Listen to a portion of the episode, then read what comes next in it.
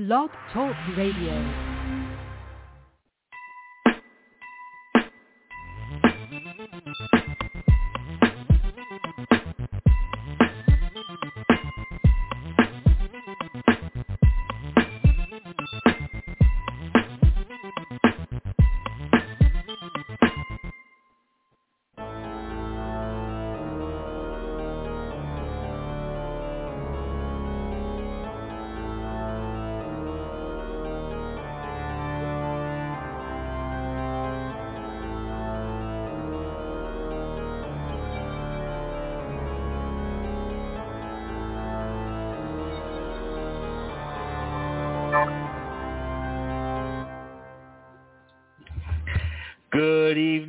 Everybody.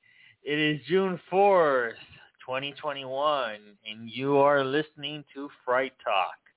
This is Nadim Tabsch, and I'm here with my brother and my fantastic co-host. Billy BJ Jones. Hello, everyone. I Hope everyone's doing well. And it's so great for you guys to join us. I want you to know that every time we're not having our show, we are definitely missing our our listeners, and and we're always you guys are always reaching out to us. So we really really appreciate that, folks. And today we're going to venture in, Billy, to the Axeman. And you know, it's interesting because I like when we we go into topics that people are not too familiar with, and I don't think many from people are familiar with the Axeman's true story because it is a Right. serial killer case. And I don't think many people are familiar with that. So I really enjoy when we have these episodes that we kind of dive in and scratch the surface of of maybe a topic that people are not as familiar with as maybe some of the other notorious uh, serial killers or topics. And folks, you know, the Axeman, is, you know, he's commonly known as the Axeman of New Orleans. He was an early 20th century serial killer who murdered people not only in New Orleans, Louisiana, but also in neighboring communities. So tonight we're going to take a deeper dive into this story. It's quite fascinating. And if at any time you'd like to speak to us during this live podcast, call us at 347-539-5372. Again, that number is 347-539-5372. But we already know how the folks operate already, right, Nadine? They prefer to inbox us. So here are your options. the first is everydayfolkslisten at gmail.com. Again, that is everydayfolks at gmail.com or Fright Talk Guys at gmail.com. Again, that's Fright Talk Guys at gmail.com or on Nadine's social media. He, we try to monitor it as we're having this live podcast. You can reach him at N-T-A-B-S-C-H on Instagram. And so Nadine, I have to share uh, a, comment. I mentioned one of my one of our our, our fans mentioned in a, in a message. She said, "Oh my gosh, the Axeman! I was waiting for you to do this." And I said, "Why?" So we're have this whole conversation online. And so he said, "No, just because you know you guys are covering all these cool things, it's super exciting." So we hope we we won't disappoint tonight. Thank you, listener, and this is for you. Yeah, and uh, folks, for those of you not familiar with the Axeman, I'm going to try to simplify it. In the earliest or early 20th century, there was uh, a few murders that took place in Louisiana, in New Orleans anyway, and um, nobody ever caught the killer. There were suspects, but nobody uh, uh, nobody ever caught the killer. There were six victims in total, and the calling card was an axe was used, maybe not necessarily in the act, because in one Mhm. case I know that you know uh, he got violent some other way, but then used an axe at the end. And so that's the general story. There's uh, six victims and a mystery as to who this person was and why he decided to go about doing the things he did and some of the mysterious circumstances and some of the people that were targeted. I would like to mention, folks, that uh, viewer listening is advised because as we uh, discuss our serial killer shows and the different ones that we do, we always mention that this is not for children. This is for, so you're listening at your own discretion. Um, this is for uh, people who are old enough that it is okay and they do not need their parents' permission to hear the show. So please just keep in mind that listener discretion is advised. Interesting enough that Dean Mon, I I found his case quite interesting because he murdered Italian immigrants. And Correct. that was Yeah. very interesting between the time of, of May 1918 to October 1919. And so even though for a year, folks, imagine, I mean, it's no different than like the pandemic. our world was we're still in chaos, but our world was definitely in chaos a year ago. And not knowing, wanting it to end, the fear, the unknown. Okay, well, let's just put another layer on that called a serial killer, right? And so interesting in his story is that he killed folks by the name title Axeman, right? Even in the spelling, if you look online at how he spelled, I would think that an Axeman would be two words. But in truth, it's one word.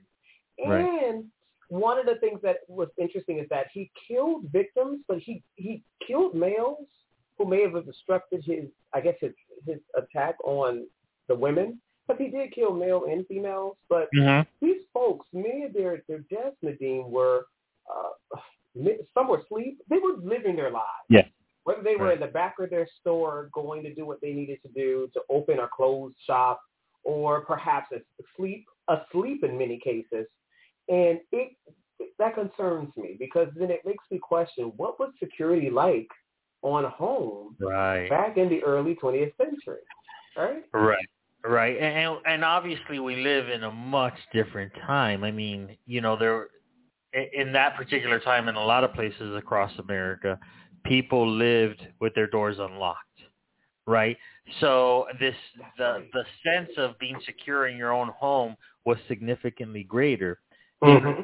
when it comes to the Axeman in one of those uh what I don't know if it was the first set of victims, but he did enter the home of uh a husband and wife couple that owned a grocery store. They were grocers and he he killed them by slitting their throat and then he uh pummeled them with the axe. And so as we go through and we um look at that, we say, well, the, I think people are more um a lot a lot worse things have happened since then. And I think that um, in the early part, people had a sense of maybe this can't happen to me or this can't happen in my neighborhood. So we leave our doors open and we leave our, our, our drapes are open. And, and there's a lot of uh, this, I guess, letting your guard down at this time. So I I think because we're in a different time from that perspective, um, I think we all live with our doors locked. We all live making sure our doors are locked because we're more aware of crime today than I think individuals were back then. Nadim, in, at the height or the peak of his murdering spree, he wrote a letter, March 20, March uh, 1919. And I just want to read some of the things that he's, his salutation creeps me out. Esteemed mortal of New Orleans, the Axeman what's his subject line, but not, not, Right. not, his, not his um, salutation. But here goes. I'm not going to read the entire thing. I just want to read some parts. Undoubtedly, you, you Orleans think of me as the as a most horrible murderer, which I am, but I could be much worse if I wanted to. If I wish, I could pay a visit to to your city every night. At will, I could slay thousands of your best citizens, and the worst, for I am close. I am in close relationship with the angel of death. Now, be exact at twelve fifteen on next Thursday night. I'm going to pass over New Orleans. And my intimate mercy, I'm going to take a little proposition to you people. Here it is. I am very fond of jazz, jazz music, and I swear by all the devils in the nether regions that every person shall be spared in whose home a jazz band is, is in full swing at the time I have mentioned. If everyone has a jazz band going, well then, so much the better for you people. One thing is certain, and that is that some of your people who do not jazz it out that specific Tuesday night, if there be any, will get the axe. Yeah. Well, you know that New Orleans and jazz go together like peanut butter and jelly, right? yeah. And so, uh, you know, you've heard that people refer to jazz, which I really like jazz, as the devil's music. Right when it Mhm, came out, jazz was the devil's music, and so you know, based upon that letter, and I believe that was not an empty threat, because if I'm not mistaken, on that night in particular that he mentioned, there was another victim, correct? Right. Yeah, there was. Who, who was not playing jazz. Right? And so Yeah. so he it was not an empty threat. Um but based upon that letter it sounds like he thought of himself as a type of uh uh a deity maybe yeah. maybe some sort some form of just god or higher being that he thought he was um but New Orleans and jazz have such a rich history together, and I find it very interesting that it's one of these. Well, play the jazz. If not, I'm going to, you know, hurt somebody. But also, how many people, Billy, do you think follow through, played jazz, and you never know. Maybe a neighbor of a victim played jazz loud enough that you couldn't hear the person scream. Correct. You know what's interesting? I thought the jazz would actually be, you know, a, a mo- what is the word? Um, you know, a cover for the Right. actual crimes. I mean, if anything, if I were playing jazz live, and and and and, and granted, many folks opted to be in they packed um, halls and towns, and they stayed out late, or they you know they had bands. Even amateur bands were hired in order to fancy the the Axeman. Right. Interesting enough, though, is that you know criminologists were very you know they were on the trail. They were really trying to catch this individual. But one thing they found that was quite fascinating about his storyline is that even during his in his victims, some of them were there were a couple that were not only axed, but they were actually shot. Hmm But you know, like or or or they shot at an intruder. There was some weirdness about shooting. Right. There was some weird things that went on. I don't know if you found this out, but there was one case where there was a an, um, an intruder in one of the homes. It was a lady, and and I'm I'm looking for her name on my list here, my notes that I have on the second screen here. But in the story, the story goes like this, Nadine. She actually, um, see if I can recall. She foiled or somehow foiled his cover to kill. She ended up saving the the guy who she was with. She herself was in like a mistress and doing some kind of weird stuff. There was this whole other story going on that began to be unearthed because once someone is murdered or slain, right, everyone's a suspect. Anyone in contact. So for those of you who like to get freaky sneaky on the outskirts, if you you might very well become accomplice of your an accomplice of your own of a crime that you had no part in because of your affiliation with the deceased. And so her story actually went on. It was so strange. I'll see if I can find it in the context of the story.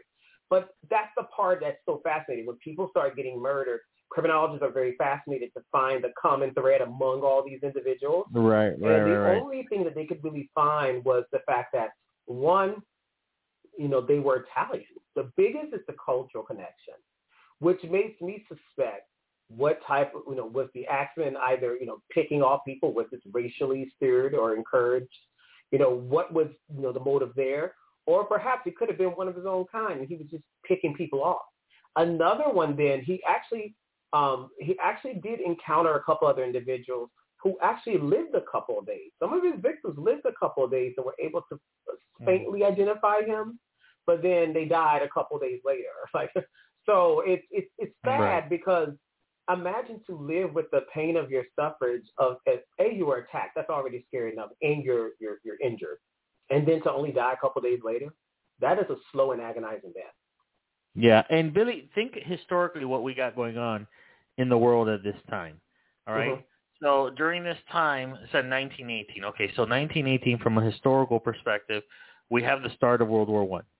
Now, even though the United States did not get involved until there was about a year left of the war, World War One is underway, so begins to get underway in 1918, right? And we know that it lasts for four years. So we have that. We also have this uh, growth, immigration growth, from a lot of uh, Italian immigrants coming over to the United States, right? So we have these two things happening simultaneously before it gets into full blast in the in the early 20s. So these two perspectives going on of World War One is starting, and there's an influx of immigrants uh, from Italy or from uh, with an Italian background. We don't know if this person uh, took issue with immigrants particularly. Obviously, they were a specific target. Now, maybe I don't know if he ca- thought they were easier or whatever the case is, but clearly he they were on his radar for whatever reason, right? And so Yeah. we don't know those, but there's definitely some sort of tie-in to it, and we don't know. The person could have been Italian American themselves and carrying out these crimes. right. You know, one of his victims, Nadine, was Ann Schneider. That um, she was pregnant at the time of her victimization. and her husband came in. You know, she actually was able to give birth. You know, she was able, the baby the, the baby was born. You know, a healthy baby was born, but her face was bashed in, and it's it's and, and so this guy was purposeful to attack people. There was no forced entry in many of these cases either. So, and then a couple places were ransacked, ransacked, but there was nothing taken. And so it's weird. It's weird. And it goes back, you just reminded me at the very start of this episode, the fact that people did live in a time when people, the world was safer, right? And Right. certain spaces in America were safer than others, and people took that for granted, unfortunately. They took it for granted.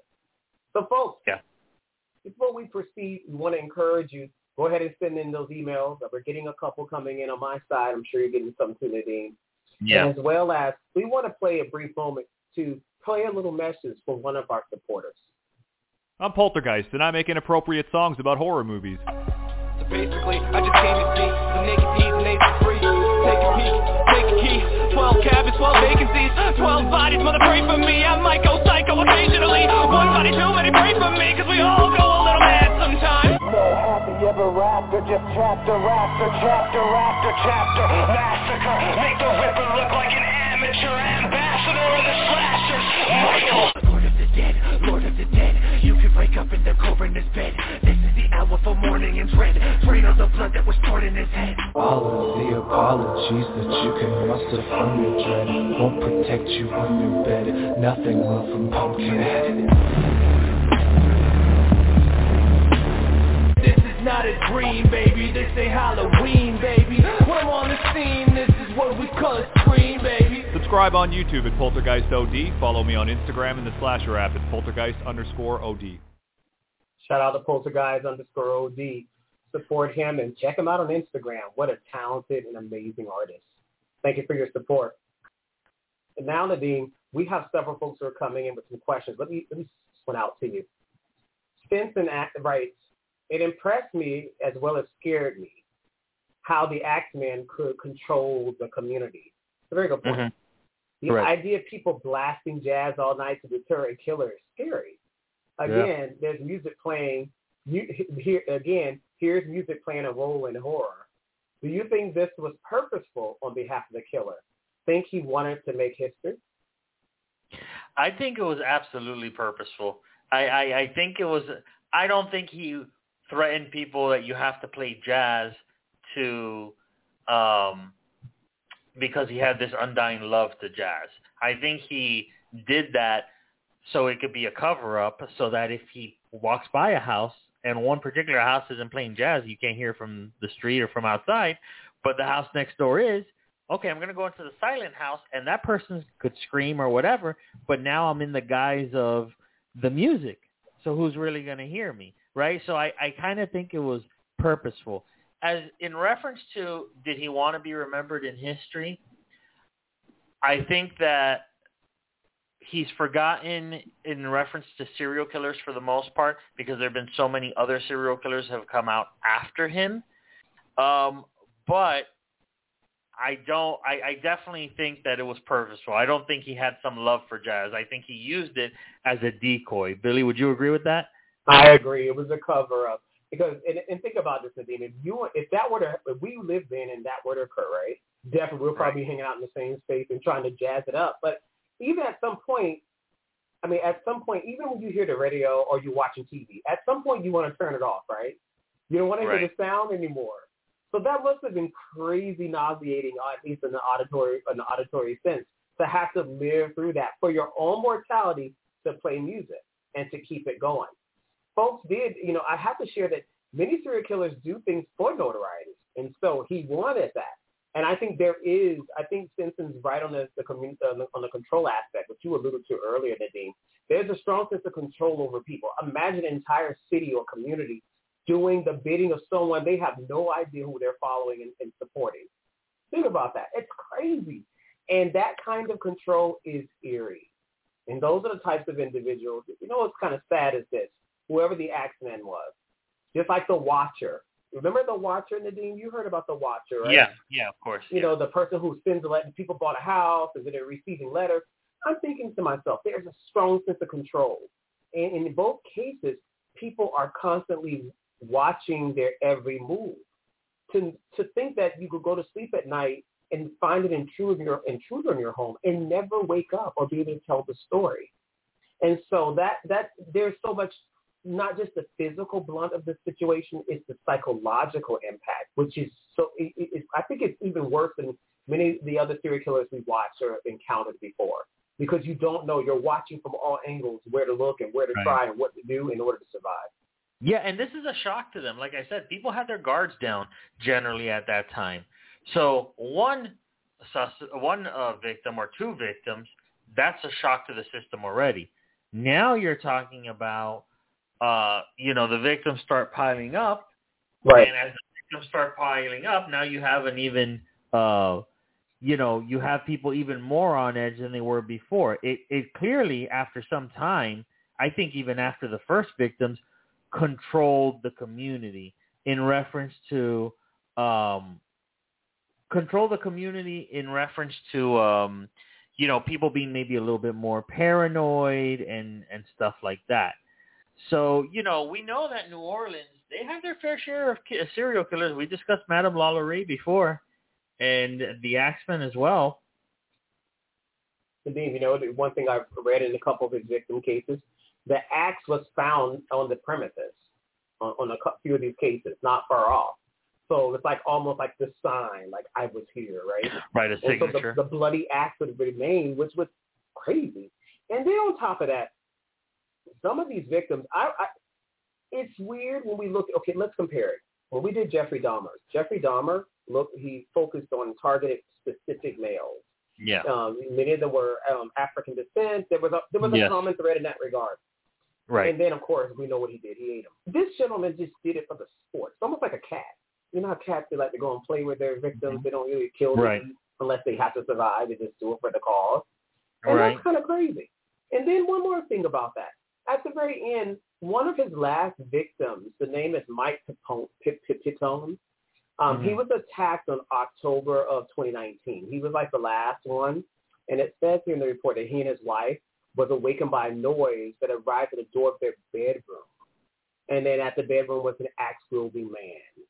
Um, and then that, and, and as, as they, they, they, you know, the guy, the, the gentleman, Patone, he was struck in the head and was covered with blood. However, um, eventually, obviously, he died. The mother, they, they had six children. Okay, Mhm. and here's the part that's so concerning is because they're hitting. He's really attacking people in different pockets. Yes, they may be immigrants, Italian immigrants, but these are people who are already trying to just make a living. They're trying to live the American dream, live a quality of life, and all of that was torn, you know, torn from them. And there were children at stake here, folks. He didn't murder children, but children also were victims too because their parents were were taken off. And so it's it's just another level of crazy that we haven't seen before. Zodiac brought another perspective, but Zodiac was very particular, right? And Zodiac was Right. very uh, methodical, whereas I, it's hard to follow the pattern or the method here. Nadim, I got a question for you. One more. Do you think that the FBI now, when these things start going on, the FBI, FBI's gotten pretty good over the years, you know, especially in Mhm. these cases. I'm wondering, is this an X file of FBI of the FBI, or did they even touch it? I don't know if they would have touched it at this particular time. At this particular time, there's still there's a lot going on um, in reference to prohibition, women's suffrage, and all of these things going on. So I, especially prohibition, That's a good the point. FBI Yeah, spent a didn't think of lot of time looking after prohibition, and so I, I don't know i- how how well into the case they looked at that particular time. I mean, obviously now I would assume it's a, it, it is a cold case. They never really definitively they had they thought they had a suspect. Uh, I'm not saying the FBI, just in general, they thought they had a suspect um, who would eventually get killed by one of the wives of one of the victims if Yeah, I'm not mistaken. Right. She killed the person that they th- that the police thought was the suspect.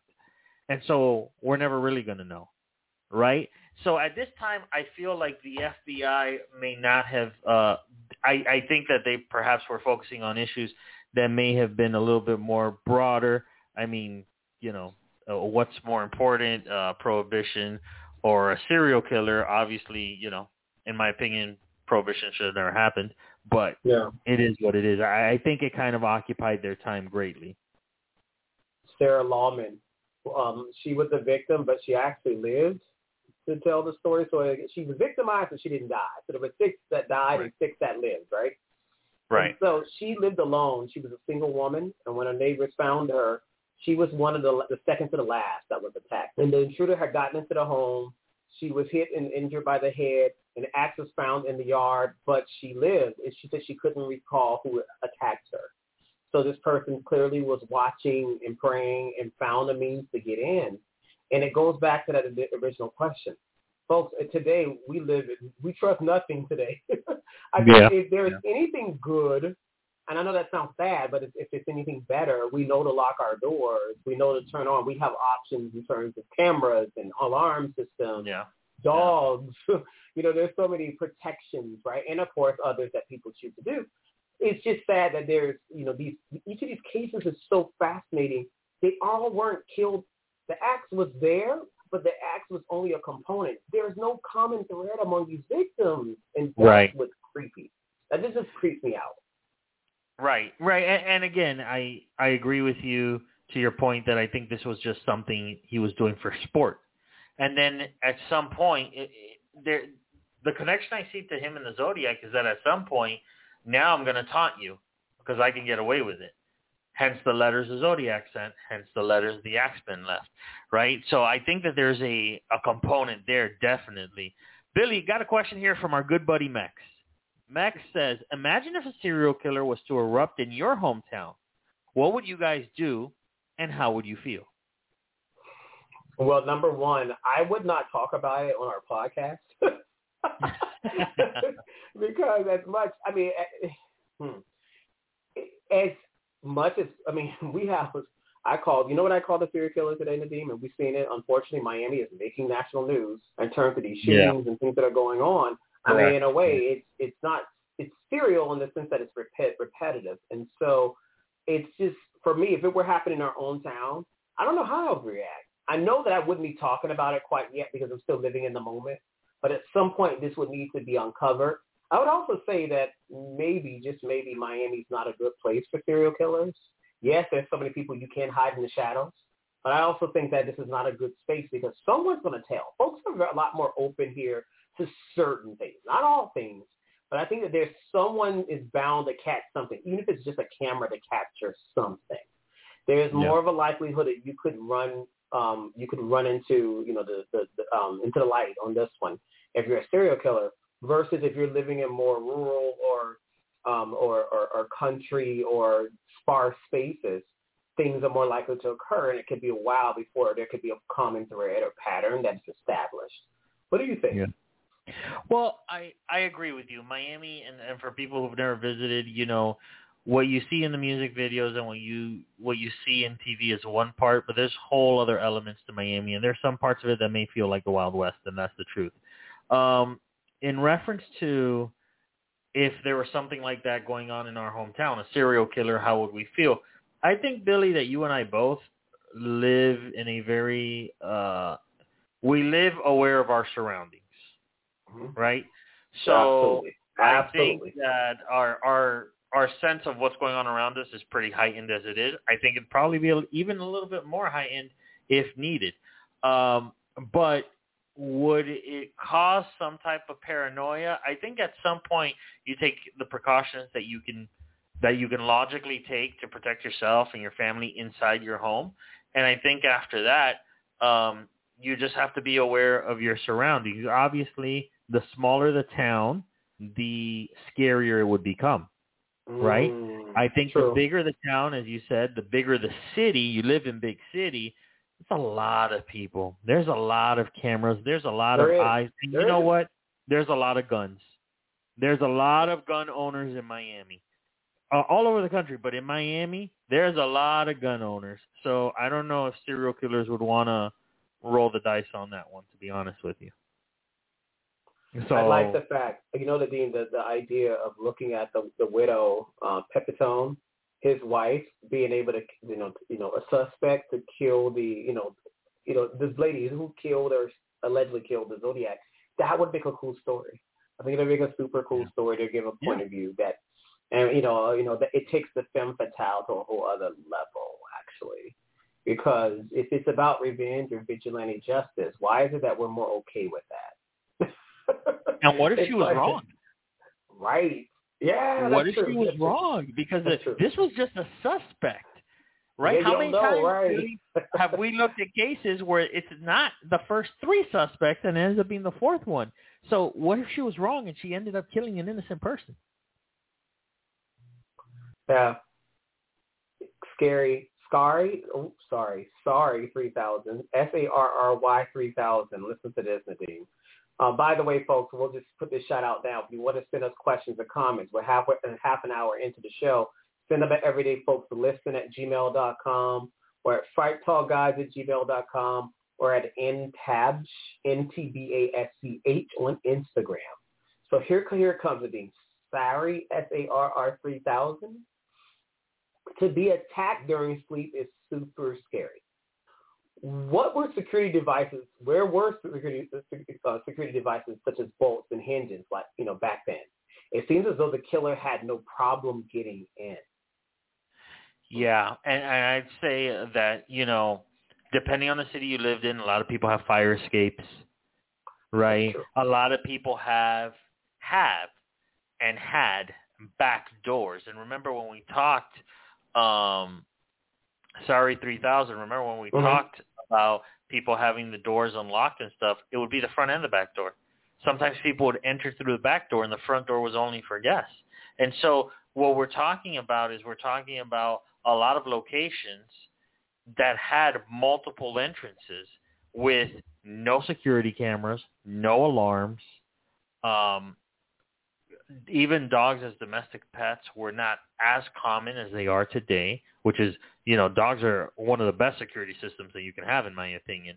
And so in, in reference to the question, is it easier to get in at that point? I think that there's, you know, you had a, you had a lock, and if you can get through that lock, assuming that those people actually bolted the door, I mean, the, what else was there to stop you? And I agree, the the whole you know death in the middle of the night or, or somebody can harm you in the middle of the night, it is very very scary. I mean, a lot of homes today in South Florida and all over the country, they have back doors, but people have them locked, and people have a fence, and people have lights, and those things, you know, the cameras and all that, that didn't that didn't happen back then. So yeah, I agree. It, it was probably easier to gain access to those properties. Billy, would you agree with that?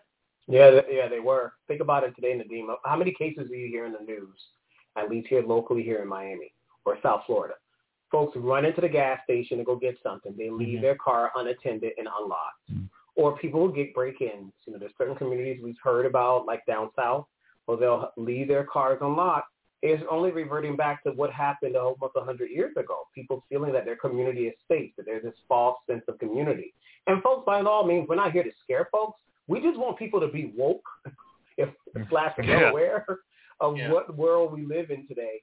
And the world we live in today, yes, is different than it was 100 years ago, but people are still people regardless of era.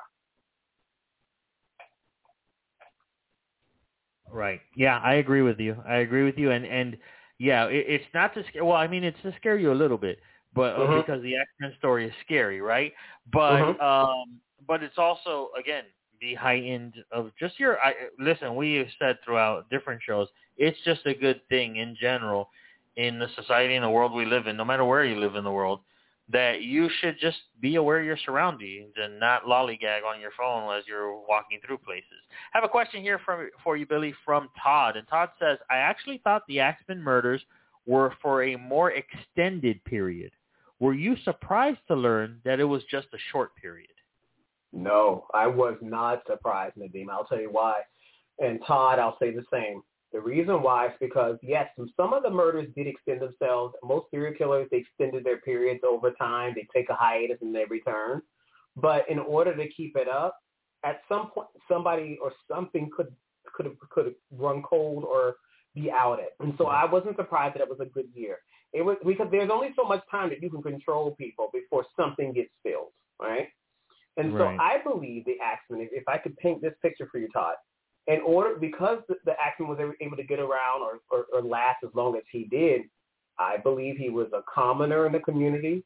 He was probably someone average, affluent, eh, well-liked, had such full faculties and control of his being and behavior that no one would have questioned. He probably could have been even a married man or a family man and probably Yeah. was in a position or a space that granted him access to knowledge about some of the victims that gave him the insights to get in.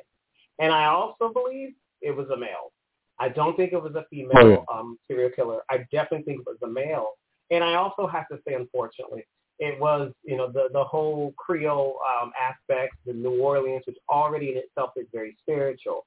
It only lends itself further to the atmospheric reality of what this killer could do. And so I, I believe that the, the time frame was very appropriate. It was only so much time. And then here, let me just share this. One more thing. Look at the, listen to the final lines of the letter that he wrote on March 1919. Well, as I am cold and crave the arms, the warmth of the native Tartarus, and it is about time I leave your earthly home. I will cease my discourse, hoping that thou wilt publish this, that it may go well with thee. I have been and am and will be the worst spirit that ever existed, either in fact Yeah, I mean, obviously that doesn't come from the mind of a sound individual. not at all. Well, obviously, maybe- he was not okay. but Nadim, maybe a creative. You know, as I'm not saying, folks, we are not the we're not the Zodiacs, we're not the serial killers, or do we intend to be? But creatives could create. Well, you know this well as a fellow creative. We have the ability to recreate worlds and realms and spaces, and to encrypt in a Yeah. way to make audience enjoy. Could be someone very average and very full aware of their gifts, just sadly didn't use them in the right way with the world. I agree with you. As creatives, what is something that we do, Billy, and, and we do this, and it comes naturally to us. We change people's perspectives. That's what Yes. we do. We literally Right. change your perspective, and we do it on this show sometimes too. And we do it. You do it in in different avenues as well because you're a, a well-published author, and because you also do it um, in different areas of the creative. But we change people's minds. We change people's perspectives, and so. Could the Axeman have done that? Yes. Could he have portrayed one thing, convince you that he is one thing, and then at the same time convince you that he's another? Absolutely. Absolutely. One more thought, Nadim. One more thought to that. Do you think the Axeman worked solo? Could Yes. have been the workings of more than one person? I think the Axeman worked solo. Okay. I think the Okay. Axeman worked solo.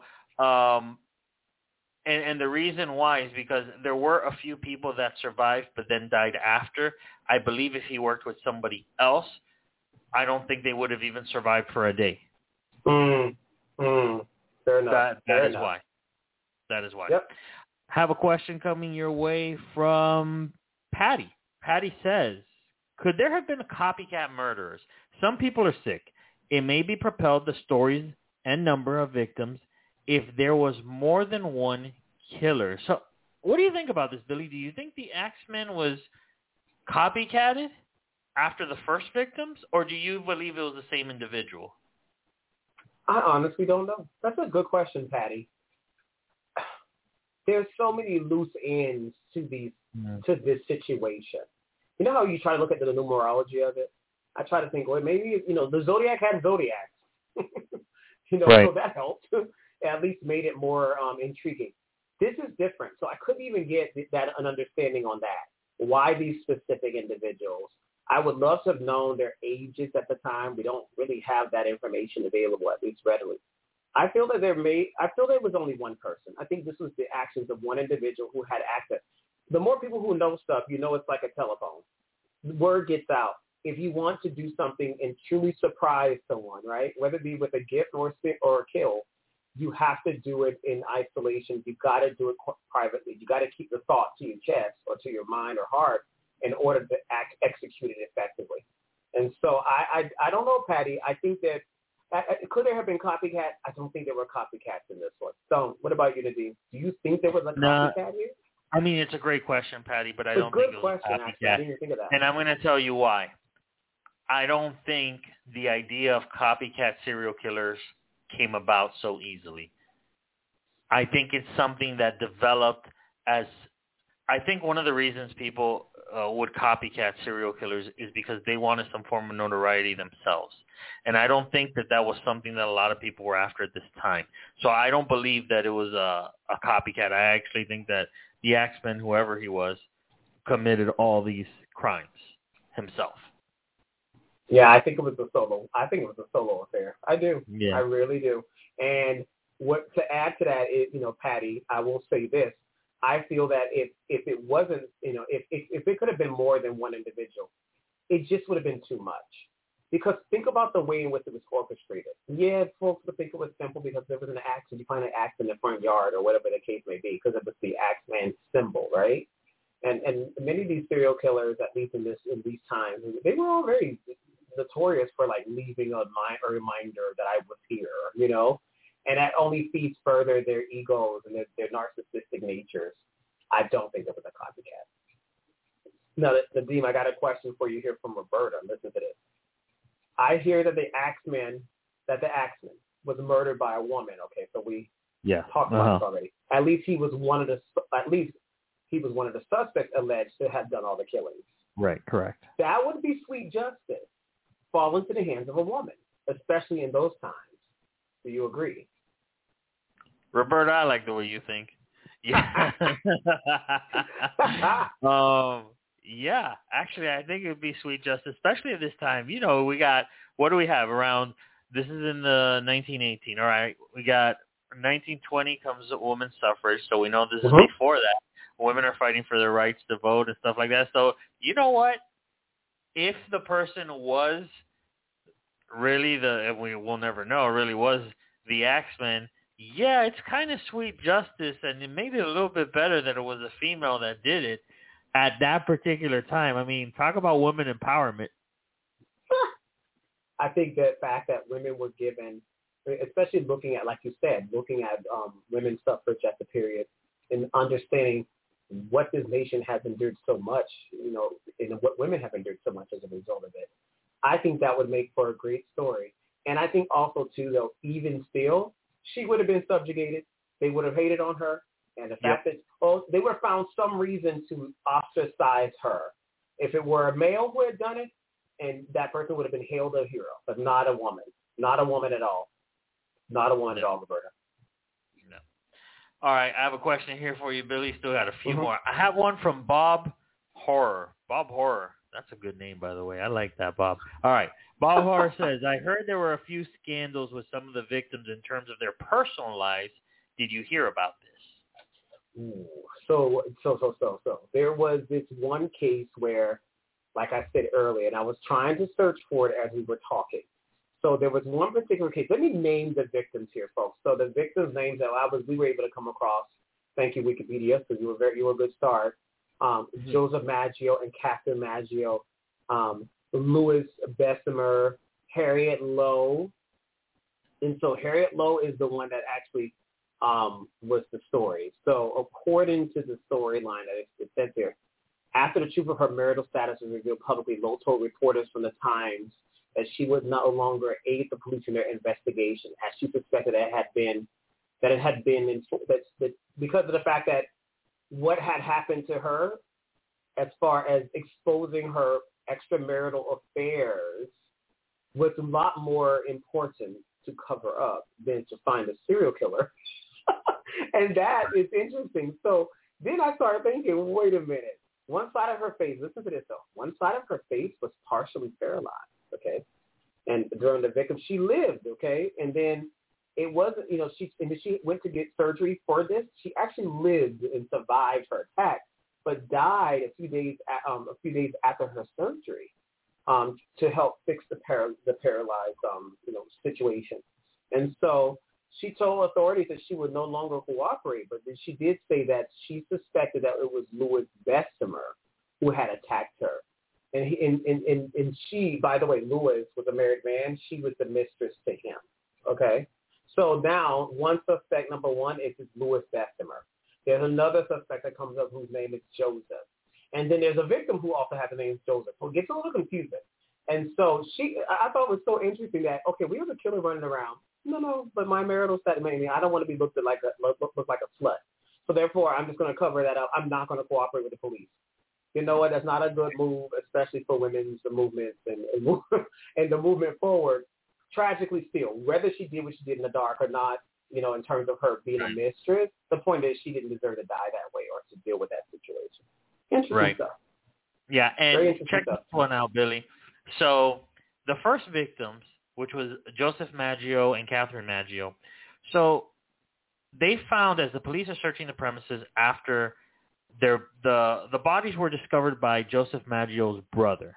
Okay, his brother was Yeah. Andrew Maggio. Okay, so as the police are searching the premises, they find a razor, and the razor there was a razor that was used to slash their throat. It was find, found on the neighbor's lawn. They come to find out that that razor belonged to the barber shop that the victim's brother, Andrew Maggio, owned. Okay? One of the employees there said, oh, Andrew Maggio, he took the razor home because he said that there was a nick in it and he wanted to clear it out. Now, when the police uh, questioned Andrew Maggio, he said that he didn't hear the cries because he was in a drunken state. But for a while there, Andrew Maggio, the brother of the first victim, was actually the prime suspect. Okay. See that that adds a whole other layer of crazy. See, it's almost it's it's like bizarre. You know, these folks. I just read a story earlier today, Nadim. You just this whole entire one episode of this victim this victim situation reminds me of a story that I came across where there was a guy who was a CEO, a tech CEO, who was murdered by people. It's alleged that he was murdered by his assistant, who became obsessed with his lifestyle, and so I, I hear it again. Now, now we have this this version that man, the brother, had intimate access and knowledge of the Maggio family, the business. I'm assuming because of, of because of um, you know relations, relative, you know, being a relative. And so as a result, it brings back to what I said earlier. This person was well aware and had access. Yeah. Now it kind of goes back to Patty's question. Now I'm just confused. I think it was Patty or Roberta who was Yeah, thinking about Patty, having a about that. copycat. I mean, like, Also? Andrew Andrew Maggio lived in the neighboring apartment. Ah, Right. hmm. So that's why when the police questioned him, why didn't you hear screams or anything? He said, well, I was intoxicated. He But the razor that was used was a razor taken from his barbershop that he took himself, both found on the neighbor's lawn. See, and it just seems like the cops did let lots, a lot of stuff fly back in the day. I guess Yeah. we didn't have. I mean, I'm not, you know, folks don't think so sadistically of me, at least. But you know, when they, uh, when I watch these crime shows and they and I see the interrogation, some of them know how to go in and know how to make people crack, right? And so these, it seems like they just took whatever was at face value because people were of good name or service in the community, Right. and that Yeah. was that, Yeah. and that allowed for good cover. Very sad, very sad. I agree. I agree with you. Nadim, I got a question for you from Celia. Celia. The Axeman has been brought up again and again in books, documentaries, and films. Do you think the world is ready for yet another film about it? What spin would you like to see on it if it did? So, I listen. Whenever it comes to there, there are some horror movies that I think are just overdone, or some stories that are overdone. I don't think The Axeman was one of them yet because I'm going to tell you why. A lot of the spins in, of The Axeman are not the actual serial killer Axeman from Louisiana. And at one point, I know there was a movie that came out of The Axeman, but it was some guy like in the woods. Had nothing to do with the actual Louisiana serial killer, yeah, right? I remember that. So Yeah. I think if they were to get it right, what would I like to see? I think I would like uh, them to dive in and the Axeman be somebody that perhaps at the time was a celebrity or a politician or something to that effect. Somebody very, very well known that nobody would suspect this from. I think that would be a very interesting spin. Or even, hey, why the hell not? A priest. Hmm. That would bring a different spin or perspective. It brings in the religiosity aspect. Right. I think that would be interesting. That's a very good thought. I would also say if if and, if, and here's another thought, Celia, kind of reminds reminiscent of what I said a little, a little earlier. If we could focus more on the storyline of the person who took him out and Yeah. made that, you know, even if it's fanatical, if we just took it and made it well, you know, made it the focus and the point of view, that would and then justify almost these murders. What how would you feel, Nadim, if we found that there was some darker stories or a common thread among all the victims? That each of them had done some criminal thing in their in their own ways. then it may have justified their demises. Then it would Yeah. justify the, the purpose of the Axeman. So he becomes its anti-hero in a sense. So that would Yeah. be another spin that would probably be be unique or compelling. But it's only so much that you can do when it comes to bloody murders. Definitely the easy route, failure would be to make it an um, a slasher thriller. But who wants? I mean, Yeah, I love. I, think, I still like those every once in a while, but they're not my favorite favorite. so I kind of like the spooky stuff. I want to see some powers. I want to see some special effects every once in a while. But I do like a good scare too with with a slasher. So we we see Celia. We'll see. Got a question here for you, Billy, from Denver. We love Denver over here. Denver is Oh, always yes, writing these great questions. we Thank do. you so much, Denver. The early 20th century seemed to be riddled with killers, wars, and societal challenges. you ain't lying, Denver. Could you have stomached all the chaos back then? Denver, we're doing it now. I was thinking the same thing. I was thinking the same damn thing. We're doing it right now. Denver, we're doing it right now. We are suffering in such a unique way. And it's frustrating. It's frustrating, but yet we, you know, we'll, we'll, it- it's what it is. I, I think that back then folks were suffering in their own way. I mean, think about this. This is around 1919, you know, 18 to 1919. It's a, almost a decade before the Great Depression. Also, we had a very thriving America It was becoming its own international capital. You know, capitalism was was well in, in place in certain aspects, but it was becoming its own state-owned brand, right? So the brand that we now live and enjoy today. And so I think that if could we have stomached it, we would have had no choice, Denver. We would have had to do what we had to do, just like we're doing right now. What are your thoughts, Nadim? Um, I want to say that I believe that some of the things we're going through now may be worse than some of the things that society was going through then. In general, um, you know, so I could listen. People in general, the human race is resilient, right? And if you just think Denver back upon the past couple years, I'm sure you're going to find that you may even be surprised with yourself how resilient you've been with all the things that we've all had to deal with in the pandemic and societal issues and things that are going on. I think that in some respects today could be worse than it was then. In other aspects, for certain people, it could obviously be worse. Um, but can we stomach it? It's like you said. What choice do we have? We had to stomach a pandemic. Yeah. We know we're still doing it. and We didn't have a choice for that. We have to stomach all types of things going on in the country that we didn't have a choice for that either. So people are resilient more than we give them credit for, and I think that yeah, I, I, you do what you have to do and you move on. You look for um, you look after your immediate family and friends, and then you charge forward. And I think that's the way that a lot of people handle things back then. I think that's a lot of the way a lot of people handle things now. Mm, good advice, Nadim. And Dee Dee sends this question and she writes, BuzzFeed Unsolved did a follow-up on the Axeman. Have you seen it? And would you be brave enough to do a documentary on the serial killer in your own neck of the woods? I have not seen the BuzzFeed um, the BuzzFeed update, but I would love to see it. Would I do a documentary on a serial killer in the, my own neck of the woods? I would. I absolutely would. Only because the intrigue would get me to know to want to dig deeper, to know what is going on. Yeah, I want to know what's going on across the country, but I'd rather know what's going on in my own backyard first. So absolutely, and I agree, it does take a, a sense of bravery to be able to do that. But yeah, I would absolutely do a documentary on something like that. What about you, Billy? Because I, I, So- do- I do know that you have a filmography mindset as well. Uh, yes, Dee, you're, you're speaking our, our language here. Absolutely, yes to that question. I have not seen the BuzzFeed Unsolved, and thank you for the recommendation. We'll check it out.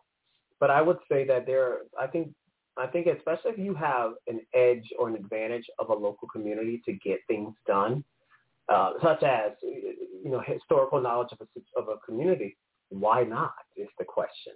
And so I think that's great. And any filmmakers who are coming out of the pro, uh, whether it be graduate programs or undergrad programs or just general film enthusiasts, I think there's a lot to gain by doing such diving. Now, my only recommendation is don't dive into it if it's currently going on at the moment. Wait some time before you go diving in Right. because there it, it, there could be other implications. All seriously, there could be other implications, and it could drag you into circumstances that, that you may not be ready for or intended to uncover, or at least become part of the story yourself. Right. Yeah. You obviously in no way want to obstruct any kind of investigation. You got to let law enforcement do their own thing. You got to let law enforcement do things, and you don't want to do a documentary at the moment that may impede on something that they're doing because that, after all, their job is they're doing their job trying to catch the person who's committing these crimes. Mm, good point. Very good point. How are your questions over there, Nadim? Because we're coming down the Uh, last few hours. I, I have left? one more question uh, from Okay. Jack. Says, I like how American Horror Story incorporated the Axeman into its Coven season three. What do you make of this addition to that season's storyline? Oh, I forgot forgot about that. I thought it was absolute. It kind of goes in and it reinforces what the the lady did. You know, allegedly murdering Mhm. the Axeman. Right. But in this case, it's the witches who did it. And I thought that was really cool to add that sub storyline to there and to allow one of the witches to fall in love with the Axeman who murdered her, you know, the head Right. of the coven. So I thought that was super cool. Super cool concept. Yeah. And, and Coven is is my favorite American Horror Season three, Story. Yes. Yes. Yeah, season three. is my favorite, to be honest with you. I really, really enjoyed that.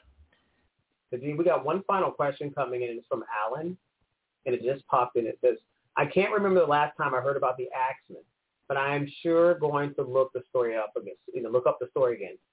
What other stories are you guys interested in exploring in the months or years to come? Do you have a suggestion for Alan, folks?